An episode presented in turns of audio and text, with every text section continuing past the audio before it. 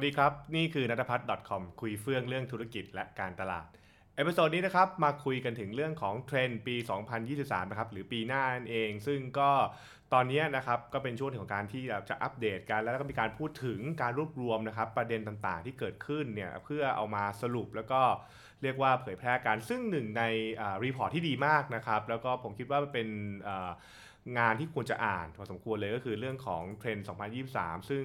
ถูกสรุปนะครับโดยทาง TCDC นี่แหละนะครับ TCDC ในทุกปีเนี่ยเขาจะมีเจาะเทรนด์โลกนะครับเขาจะเป็นการรวบรวมนะฮะคือทีมงานก็ไปแบบว่าศึกษานะครับรายงานบทความต่างๆนะครับจากสื่อต่างๆไม่ว่าจะเป็นเรื่องของพฤติกรรมคนนะครับเรื่องของเศรษฐกิจเรื่องของศิลปะอะไรต่างๆไปซึ่งข้างในก็มีเทรนด์เยอะมากยาวมากนะฮะต้องบอกว่าเยอะทีเดียวผม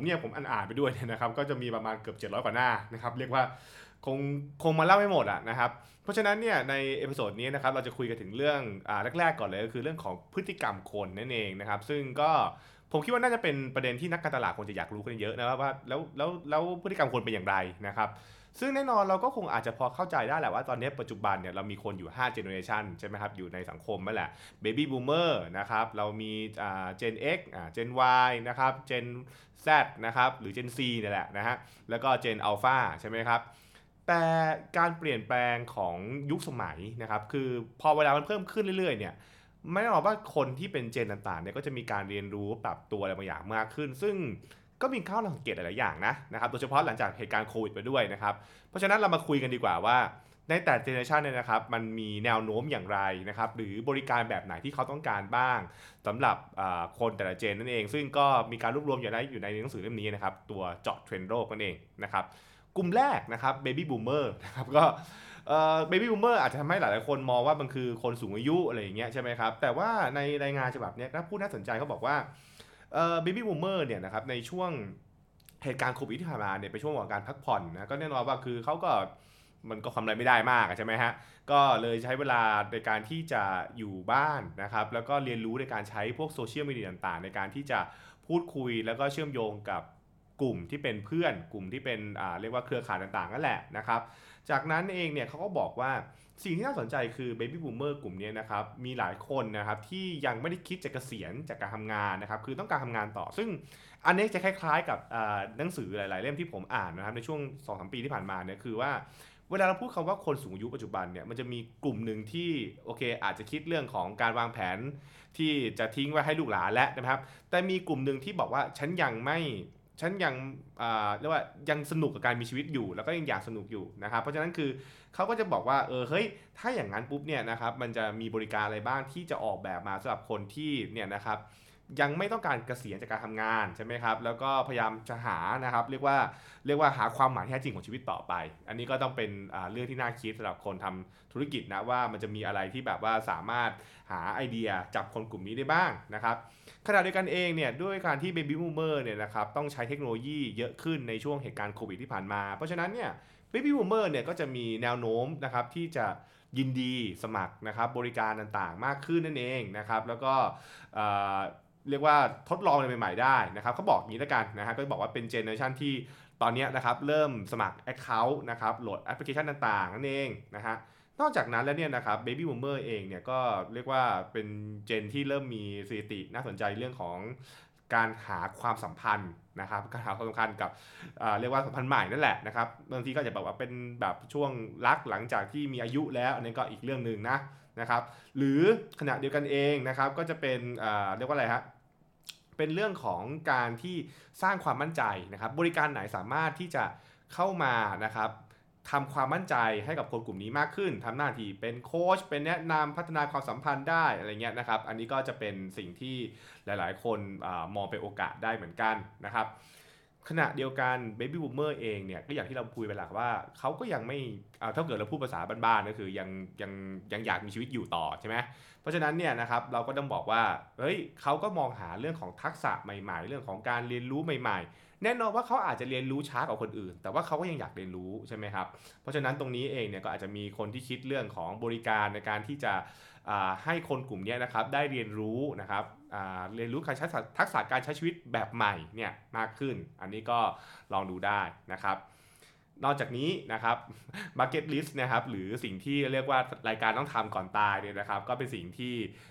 baby boomer เนี่ยก็คงจะเรียกว่าอยากทำนะแล้วก็คงจะเรียกว่าหยิบเงินนะครับก้อนสุดท้ายของตัวเองนี่แหละครับมาใช้นะครับเพราะฉะนั้นคือก็เรียกว่าเขาก็คงจะออกไปใช้เงินอย่างเต็มที่ซึ่งตรงนี้นะครับมันก็สอดคล้องกับที่หลายๆคนคิดนะว่าพ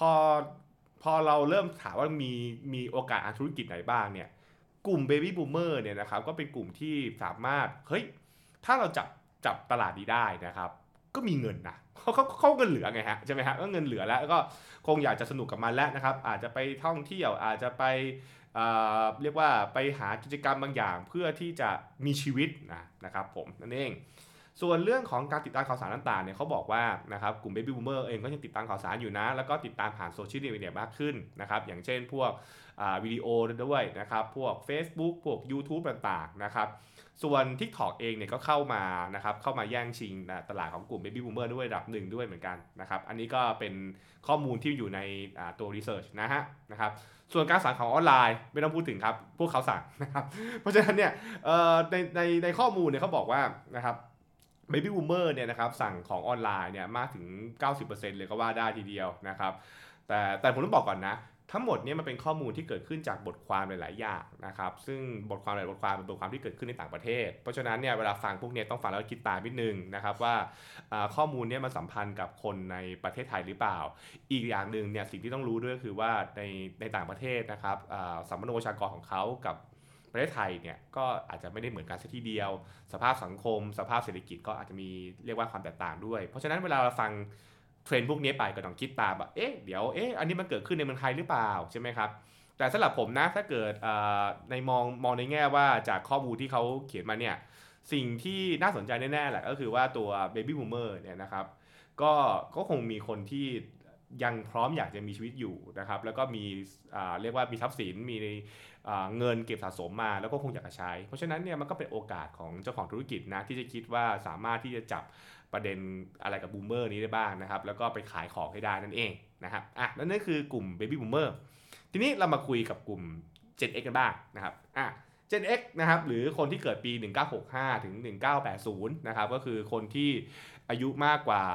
40ปีขึ้นไปนะครับ41ปีขึ้นไปเนี่ยเป็นต้นนะครับซึ่งคนกลุ่มนี้เนี่ยเขาก็บอกว่าโดยหลักการเนี่ยก็เป็นคนที่เรียกว่าพยายามที่จะปรับตัวนะเพราะว่าแน่นอนว่าตอนนี้มีบทบาทของการเป็นพ่อแม่ต่างไปใช่ไหมครับแล้วก็ต้องดูแลด้วยคือดูแลพ่อแม่ตัวเองแล้วก็เป็นพ่อแม่คนอื่นด้วยเหมือนกันนะครับเพราะฉะนั้นคือก็จะบอกว่าเป็นกลุ่มที่ต้องทนอดทนกันหน่อยนะครับแต่ด้วยความที่เขาเนี่ยนะครับจะต้องรับผิดชอบทั้งพ่อแม่ด้วยแล้วก็ครอบครัวด้วยเนี่ยทำให้เรื่องของการรักษาเรื่องของค่าใช้จ่ายนะครับต่างๆก็จะเป็นเรื่องที่เขาคำนึงอยู่เสมอนั่นเองนะครับเขาบอกว่าในช่วง 2-3 ปีที่ผ่านมาเนี่ยนะครับเราก็จะเห็นแนวโน้มของการที่กลุ่ม Gen X เนี่ยนะครับมีความเครียดมากขึ้นเกี่ยวกับเรื่องของภาวะด้านการเงินนะครับแล้วก็พยายามที่จะลดค่าใช้จ่ายน้อยที่สุดที่ทำได้นั่นเองนะครับตรงนี้เนี่ยก็ทำให้เรียกว่าหลายๆคนเนี่ยกังวลเพราะว่าอย่าลืมว่า Gen X เนี่ยก็คือกลุ่มที่ใกล้จะเข้าสู่วัยเกษียณนะครับแล้วก็พอมีเหตุการณ์โควิดเข้ามาอีกเนี่ยมันก็ทำให้เขาเนี่ยนะครับกังวลกับเรื่องของรายได้แล้วก็เรื่องของเงินเก็บเป็นเรื่องธรรมดานะครับโอเคนะครับนั่นก็คือตัวหลักการเขาบอกว่าสิ่งที่เกิดขึ้นเนี่ยนะครับมันก็ทำให้เห็นว่าGen X เริ่มระมัดระวังกับค่าใช้จ่ายมากขึ้นนะครับส่วนเรื่องของทักษะการใช้พวกเครื่องมือดิจิตอลต่างๆเนี่ยต้องบอกว่า Gen X เนี่ยก็คล้ายๆบูมเมอร์เมื่อกี้นะครับก็คือเรียนรู้นะครับแล้วก็ใช้ประโยชน์จากพวกเครื่องมือดิจิตอลนะครับต่อเนื่องมันนั่นแหละนะครับแล้วก็เปิดรับอย่างเต็มที่ขณะเดียวกันเองก็ใช้ตัวดิจิตอลเนี่ยนะครับในการที่จะเชื่อมต่อกับสมาชิกของคนในบ้านต่างๆนั่นแหละเช่นอาจจะทำเล่น TikTok อะไรอย่างนี้เป็นต้นซึ่งหลังๆก็เจอเยอะนะก็คือการที่พ่อแม่นะครับมาเล่น TikTok เนี่ยนะครับหรือลูกเนี่ยชวนพ่อแม่มาเต้น TikTok ด้วยเป็นต้นก็อันนี้ก็เป็นสิ่งที่สะท้อนได้ดีนะครับขณะกันเองเขาบอกว่า Gen X เนี่ยนะครับด้วยการที่เปลี่ยนชีวิตนะครับในช่วงที่ผ่านมาเนี่ยเขาบอกว่า Gen X เนี่ยกลายเป็นผู้เชี่ยวชาญด้านความงามและก็การทำงาน DIY นะครับอันนี้ก็เขาเขียนแบบนี้นะครับก็เป็นเรื่องน่าสนใจทีเดียวเขาบอกว่า1ใน3ของ Gen X ในอเมริกาเนี่ยนะครับตั้งใจใช้เงิน$50ต่อเดือนนะครับสำหรับบริการด้านความงามทดสอบเรื่องของผลิตภัณฑ์เสริมความงามใหม่ๆเป็นต้นใช่ไหมครับก็ ก็เป็นไปได้นะเพราะว่าตอนนี้เราถ้าเกิดเราพูดเรื่องของ Gen X เนี่ยก็คือเป็นกลุ่มที่น่าจะมีวัยระดับหนึ่งแล้วก็คงอาจจะเริ่มมองหาการที่จะรักษาตัวเองนะครับให้เรียกว่าแบบโอเคยังสดใสอยู่เป็นต้นนะครับส่วนเรื่องของการท่องเที่ยวเนี่ยเขาก็บอกว่า Gen X เนี่ยนะครับมีแนวโน้มนะครับมีแนวโน้มที่จะกลับมานะครับหลังจากการแพร่โรคระบาดนี่แหละนะครับแล้วก็ Gen X เนี่ยด้วยความที่ก็สูงอายุแล้วนะครับเริ่มเข้าสู่ภาวะจะสูงอายุแต่ยังไม่สูงอายุนะเพราะว่าเวลาพูดสูงอายุเนี่ยเรามักพูดถึงบูมเมอร์ใช่ไหมแต่ถ้าเกิดว่า Gen X เนี่ยก็คือเนี่ยเริ่มปลายเนี่ยก็เริ่มบอกว่าเฮ้ยจะหาเวลาในการที่จะรียูเนียนนะครับรียูเนียนกับคนในกลุ่มรียูเนียนกับครอบครัวต่างไปนั่นเองนะครับก็บอกว่าเนี่ยจากการศึกษาของ Airbnb เนี่ยพบว่านะครับกลุ่มครอบครัวเองเนี่ยก็มีการวางแผนจะมาท่องเที่ยวนะครับหลังจากเหตุการณ์โควิดนี่แหละนะครับขณะเดียวกันเองกลุ่ม Gen X ก็จะเริ่มมองนะครับแล้วก็เริ่มคิดถึงสิ่งที่เรียกว่าความทรงจำต่างๆนะครับเพราะฉะนั้นก็มีแนวโน้มสูงมากนะครับที่สินค้าหรือบริการต่างๆที่ทำให้ไปลึกๆความหลังเนี่ยเช่นพวกนอสตัลเจียต่างๆเนี่ยก็คงจะกลับมาทำการตลาดนะครับกับกลุ่มคน Gen X ได้ดีนะครับอันนี้ก็คือว่าด้วยเรื่องของ Gen X นะครับก็ถ้าเกิดเราดูกันแล้วเนี่ยก็ Gen X ก็คงจะมีความคล้ายคลึงกับตัวของ Boomer แต่ว่า Gen X ก็ยังไม่ถึงขั้นกับกลุ่มที่เรียกว่า Retire ใช่ไหมฮะก็ยังทำงานอยู่นะครับแล้วก็ยังต่อเนื่องไปแต่ก็มีบทบาทแล้วก็มีหน้าที่ที่ต้องดูแลนะครับก็คือดูแลพ่อแม่ที่สูงอายุแล้วก็ดูแลลูกนะครับที่ตอนนี้ก็จะโตขึ้นมานะครับอ่ะมาถึงกลุ่มที่เคยเป็นกลุ่มรุ่งโรจน์นะครับแล้วก็เป็นกลุ่มของผมด้วยคือกลุ่ม Gen Y นะครับหรือ Millennial นั่นเองนะครับ Millennial เนี่ยต้องบอกว่ามันเป็นกลุ่มที่แบบทั้งมีทั้งหน้าทั้งหลังอ่ะนะใช่มั้ยฮะก็คือหน้าทั้งหลังนั่นคือกลุ่ม Gen Y เนี่ยนะครับเขาก็จะเป็นกลุ่มที่เรียกว่ามีจุดเปลี่ยนสำคัญในชีวิตเขาพูดอย่างนี้แล้วกันนะครับซึ่งผมว่ามันก็แฟร์อีนัฟนะเพราะว่ากลุ่ม Gen Y เนี่ยก็คือถ้าต้นของ Y นะครับซึ่งก็คือผมเนี่ยนะฮะก็คือช่วง40เนี่ยมันจะเริ่มเป็นช่วงของการค้นพบเรียกว่าอีกขั้นหนึ่งของชีวิตนะซึ่งอันนี้ในหนังสือของพวกธุรกิจกับคนกับผู้สูงอายุหรือผู้มีอายุเนี่ยเขาจะบอกว่าสเตจหนึ่งของเวลาเนี่ยสเตจหนึ่งของช่วงชีวิตคนนะที่จะเริ่มเปลี่ยนเนี่ยคือช่วงอายุ35นะฮะ35ถึง40เนี่ยจะเป็นช่วงของเวลาที่แบบว่าเราจะเริ่มค้นพบอะไรบางอย่างว่าชีวิตมันคืออะไรใช่ไหมครับมันจะไม่เหมือนกับตอนที่เราเป็นช่วง25ถึงประมาณ30ต้นๆเนี่ยช่วงนั้นจะเป็นช่วงของการสร้างตัวเองเป็นเรื่องของการพยายามมีชีวิตแบบมีไลฟ์สไตล์ปาร์ตี้สร้างเงินสร้างฐานะไปแต่พอ35ปุ๊บเนี่ยมุมมองมันจะเปลี่ยนไปนะครับซึ่งเกิดขึ้นเพราะว่ามันแต่งงานด้วยนะครับหรือบางทีก็คือทำงานไปถึงจุดนึงแล้วก็เริ่มคิดว่าแล้วความสุขจริงๆคืออะไรนะครับแล้วก็เอาถ้าเกิดเรามองคิดตามคนกลุ่มนี้ก็คงจะเป็นกลุ่มที่เอฟเฟกต์จากตอนที่เกิดเหตุการณ์โควิดมาสมควรนะครับขณะกันเองเขาก็บอกว่าเนี่ยนะครับกลุ่มคนกลุ่มนี้ก็จะเริ่มมีพฤติกรรมใหม่ๆนะครับอย่างเช่นเขาเรียกว่าเซนิเนียลคือกลุ่มที่ไปรอยต่อระหว่างมิลเลนเนียลนะครับกับกลุ่ม Gen Z นี่แหละเขาบอกว่านะครับในช่วงอายุประมาณ 18-34 ปีเนี่ยมันเริ่มเกิดพฤติกรรมเขาเรียกว่าเมาทิปนะครับก็คือการที่จะปาร์ตี้โดยไม่ใช้เครื่องดื่มแอลกอฮอล์นะครับแล้วก็พยายามที่จะคลายเครียดนะครับสนุกสนานต่างๆไปอันนี้ก็เป็นกลุ่มที่พฤติกรรมใหม่ที่เกิดขึ้นนะครับกับกลุ่มนี้ขณะเดียวกันเองเนี่ยนะครับก็เป็นกลุ่มคนที่ยังมีภาวะเรียกว่ากลัววันกลัวอาทิตย์อยู่นะครับก็คือกลุ่มคนที่จะโดนตามงานนะฮะกลัวภาระงานต่างๆที่เกิดขึ้นในวันจันทร์นั่นแหละนะครับเพราะฉะนั้นเนี่ยกลุ่มคนมิลเลนเนียลเนี่ยเขาบอกว่าเป็นนักวางแผนระยะสั้นที่ไม่เก่งเท่ากับ Gen Z นะครับแต่จะเก่งในเรื่องของการวางแผนการเที่ยวระยะยาวเพราะฉะนั้นเนี่ยก็ถ้าเกิดเรามองเป็นเรื่องของบริการการท่องเที่ยวหรือธุรกิจอุตสาหกรรมเนี่ยก็คือกลุ่ม Gen Y ก็คงน่าจะเป็นกลุ่มที่โฟกัสกับการใช้พวก long weekend ส่วนใหญ่นะครับอันนี้ก็น่าจะเห็นภาพได้ชัดนะครับกลุ่มมิลเลนเนียลเนี่ยเขาบอกว่าเป็นกลุ่มที่รู้ตัวนะครับว่าตัวเองเนี่ยจะเป็นแรงงานสำคัญขององค์กรนั่นแหละก็ชัดเจนครับเพราะว่ามิลเลนเนียลตอนนี้ก็คือจะขึ้นมาเป็นระดับพวกแมเนเจอร์หรือบางคนก็คือกำลังจะเป็นดีเรคเตอร์แล้วนะครับเพราะว่าอายุประมาณเนี่ยนะครับ35 40แล้วเป็นต้นเพราะฉะนั้นเนี่ยคนกลุ่มนี้ก็จะเป็นจะกลายเป็นผู้นำขององค์กรในอนาคตแล้วก็องค์กรคนกลุ่มนี้เนี่ยด้วยความโชคดีนะว่าเป็นกลุ่มที่เรียกว่าถนัดกับการใช้เครื่องมือดิจิตอลเพราะฉะนั้นคนกลุ่มนี้ก็จะเรียกว่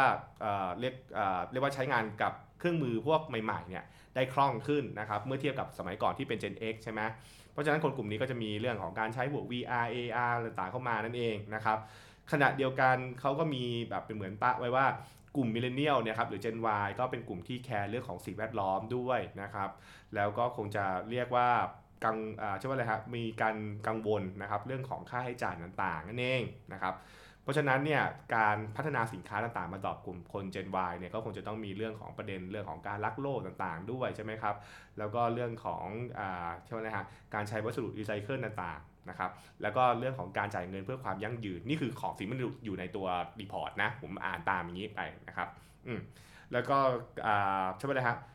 ขณะเดียวกันเองเนี่ยกลุ่มมิลเลนเนียลเนี่ยก็จะเน้นเรื่องของความจริงเขาบอกว่าแบรนด์สินค้าที่จับกลุ่มแม่มิลเลนเนียลเนี่ยก็พยายามเน้นให้มันจริงๆนะไม่ต้องแบบว่าทำให้มันเฟกอะไรนะครับอันนี้ก็คือสิ่งที่เขาระบุในรีพอร์ตมากลุ่มสุดไม่ใช่สุดท้ายก็ทีครับมาเป็นกลุ่มที่เรียกว่าสนุกมากนะครับแล้วก็เป็นกลุ่มที่กำลังมีบทบาทใหญ่มากเลยคือกลุ่ม Gen Z นะครับหรือบางคนเรียกว่า Gen Z นั่นแหละนะครับก็ถ้าพูดง่ายๆครับก็คือกลุ่มคนที่แบบเป็นยังนะครับก็คือแบบวัยรุ่นนะครับกลุ่มนี้เนี่ยนะครับจะเริ่มโฟกัสกับเรื่องของการศึกษาแน่นอนเขายังศึกษาอยู่ใช่ไหมครับกลุ่ม Gen Z เนี่ยก็จะเป็นกลุ่มคนที่เริ่มคุยกันเรื่องของทักษะใหม่ๆในการทำงานนะครับซึ่งจะต่างจากกลุ่มGen Y หรือ Gen X ก่อนหน้านี้นะครับเขาจะมีการพูดถึงเรื่องของประเด็นว่ากลุ่มนี้จะไม่ได้มองทักษะการทำงานอยู่แค่เรื่องของการเรียนมหาวิทยาลัยแล้วแต่เป็นเรื่องที่เกี่ยวกับทักษะระยะยาวนะครับซึ่งเป็นทักษะแบบอื่นๆเลยที่ไม่อยู่ในมหาวิทยาลัยนะครับแถมสร้างรายได้ด้วยนะครับเช่นเรื่องของการเป็นอินฟลูเอนเซอร์ต่างๆไปเป็นต้นนะครับหรือหลักสูตรพวกแบบว่าสิ่งที่มันเรียนเมื่อไหร่ก็ได้ใช่ไหมครับเพราะฉะนั้นเนี่ยมันก็จะเกิดไอ้พวกหลักสูตรหรือ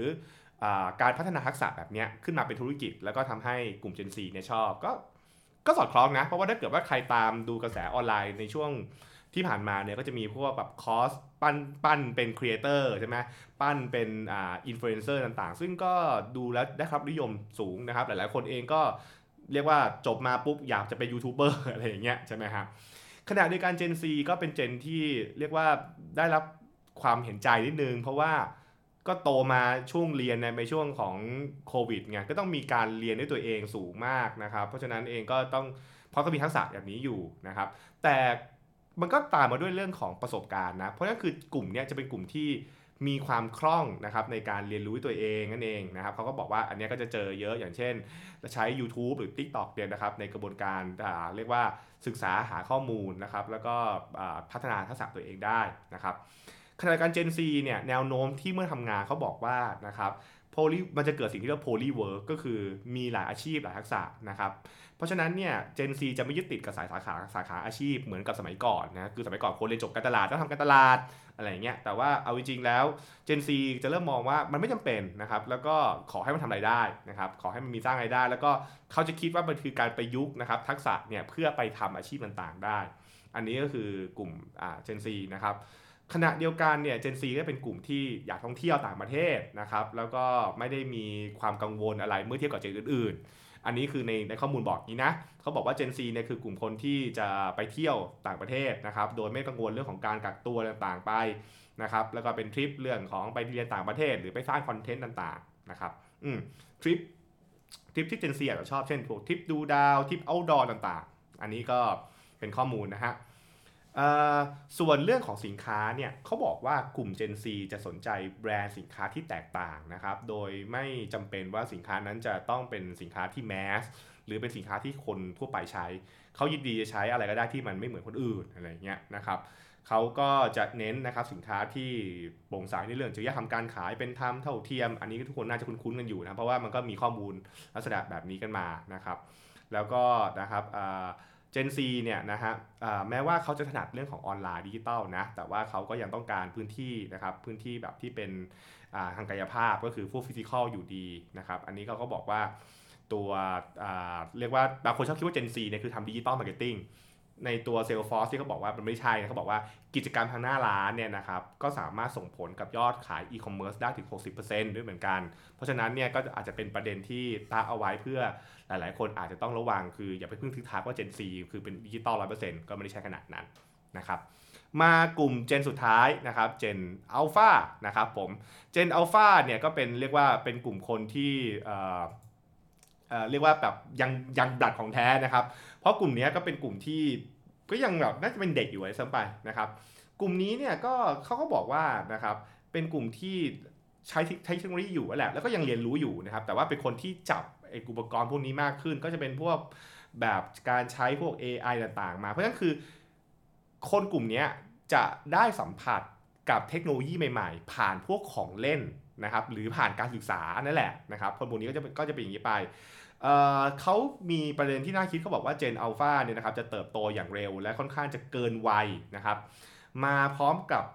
ความฉลาดทางอารมณ์ที่ดีเยี่ยมนะครับมีความสามารถในการตระหนักถึงประเด็นระดับโลกเกิดขึ้นรอบตัวเรียนรู้กับความยุติธรรมทางสังคมการตั้งคำถามยากๆกับคนที่รู้จักนะครับซึ่งก็น่าจะเกิดขึ้นจากการที่เพราะว่าเขาเนี่ยนะครับรับข้อมูลมาจากทางพวกโซเชียลมีเดียอะไรเยอะมากๆนั่นเองนะครับแต่ว่าขณะกันเองเนี่ยนะครับคนกลุ่มนี้เองเนี่ยก็จะมีสถานการณ์นึงที่อาจจะแบบเป็นสิ่งที่น่าน้อยใจนิดนึงคือเขาไม่ได้ออกไปนอกบ้านเท่าไหร่นักนะครับเพราะว่าก็โควิดด้วยอย่างนี้ด้วยแล้วก็ทำให้เขาอาจจะขาดปฏิสัมพันธ์กับเพื่อนนะครับแต่ยังติดตามข้อมูลข่าวสารทางออนไลน์นะใช่ไหมครับเขาบอกว่าสิ่งที่น่ากังวลคือเจนอัลฟาเนี่ยมีแนวโน้มจะเป็นโรคซึมเศร้าถึง3เท่านะครับในหลายปีต่อจากนี้นั่นเองนะครับก็อาจจะเป็นจุดที่มีเป็นเรื่องที่น่ากังวลกับผู้ปกครองนะครับว่าจะป้องกันอย่างไรหรือจะต้องมีอะไรที่ต้องระวังบ้างนั่นเองนะครับก็ขณะเดียวกันเองเนี่ยนะครับตัวเจนอัลฟาเนี่ยส่วนใหญ่เนี่ยก็ยังไม่ได้แบบมีโซเชียลมีเดียนะเพราะว่าอายุไม่ถึงสมัครไม่ได้ก็จะรู้ผ่านพ่อแม่อะไรอย่างเงี้ยอันนี้ก็เล่าไว้ก่อนนะครับส่วนเรื่องอื่นๆเนี่ยเขาก็บอกว่าเจนอัลฟาเนี่ยก็จะเป็นเจนที่เรียกว่าจะใช้พวกอุปกรณ์ใหม่ๆนะครับคุ้นกับอุปกรณ์ใหม่เช่นเรื่องของการใช้สมาร์ทสปีกเกอร์นะครับอันนี้คือในต่างประเทศนะเพราะว่าเขาก็จะโตขึ้นมากับสิ่งที่เรียกว่าไอ้พวกซีรีส์อะไรเงี้ยเป็นต้นหรือพวก Amazon อะไรเงี้ยใช่ไหมครับหรือเฮ้ Google อะไรเยอะขึ้นอันนี้ก็คือภาพคร่าวๆนะครับของเจนอัลฟานั่นเองจริงๆมันมีรีพอร์ตอีกเยอะมากนะครับซึ่งผมคงเล่าไม่หมดแต่ว่าผมคิดว่าจะเป็นประโยชน์มากถ้าเกิดว่าคุณผู้ฟังนะครับหรือคนที่ดู YouTube แล้วก็ตามเนี่ยไปโหลดนะครับหนังสือเทรนด์2023นะครับเจาะเทรนด์โลกนะครับของทาง TCDC นั่นแหละผมจะแนบลิงก์เอาไว้นะครับไม่ว่าจะอยู่ใน description ของตัว podcast หรือจะตัวcaption ใน YouTube ใน Facebook อะไรก็ตามเองแนะนำว่าให้โหลดอ่านเพราะว่าผมเล่าเนี่ยเป็นแค่ส่วนหนึ่งเท่านั้นนี่ขนาดผมเล่าเร็วเนี่ยยัง20กว่านาที มันเยอะมากจริงๆนะครับถ้าเกิดอ่านจริงก็มีข้อมูลอีกเยอะมากแล้วก็ยังมีเรื่องอื่นๆพอสมควรเลยนะครับเรื่องของเทรนด์เรื่องวัสดุเทรนด์เรื่องของการออกแบบต่างๆด้วยซึ่งก็คงจะทยอยหยิบมาเล่านะครับในคลิปต่อไปแต่วันนี้ขอแค่เอาเรื่อง generation ก่อนแล้วกันเพราะว่าน่าจะเป็นเรื่องข้อมูลที่หลายๆคนให้ความสนใจนะอย่างไรก็ตามตะไว้สำคัญเตือนไว้นิดนึงนะครับเทรนด์เจาะเทรนด์โลกเนี่ยสำหรับผมเนี่ยเวลาอ่านเนี่ยผมอ่านเพื่อผมเข้าใจนะครับแล้วก็เห็นนะครับว่ามันมีการเปลี่ยนแปลงอะไรบ้างอย่างไรก็ตามเนี่ยคุณจะเห็นว่าเทรนด์หลายๆอย่างที่ผมเล่าเนี่ยบางอย่างคุณฟังแล้วแบบไม่ใช่เหรออะไรอย่างเงี้ยเป็นต้นใช่ไหมเพราะอย่างนี้ผมพูดนั่นแหละมันเป็นสิ่งที่เกิดขึ้นในต่างประเทศมันอาจจะไม่เกิดขึ้นในประเทศไทยก็ได้ใช่ไหมครับหรือมันมีผลกับเรื่องของสภาพเศรษฐกิจต่างๆด้วยเรารู้ไว้เพื่อให้เห็นแนวทางหรือมุมมองบางอย่างนะครับและเราเองก็ต้องไวเพื่อที่จะเรียนรู้ว่าอะไรใช่อะไรไม่ใช่เราจะประยุกต์มันอย่างไรอะไรที่มีแนวโน้มจะจริงไม่จริงนะครับอันนี้ก็เล่าสู่กันฟังไว้แล้วกันนะครับถือเป็นการเล่ากันไว้ในคลิปนี้ยาวนิดนึงนะครับขออภัยด้วยแต่ก็พยายามจะเล่าประเด็นสำคัญให้ครบนะครับและติดตามการอีพิโซดหน้านะครับว่าจะหยิบเรื่องไหนมาคุยกันอีกนะฮะสำหรับวันนี้สวัสดีครับ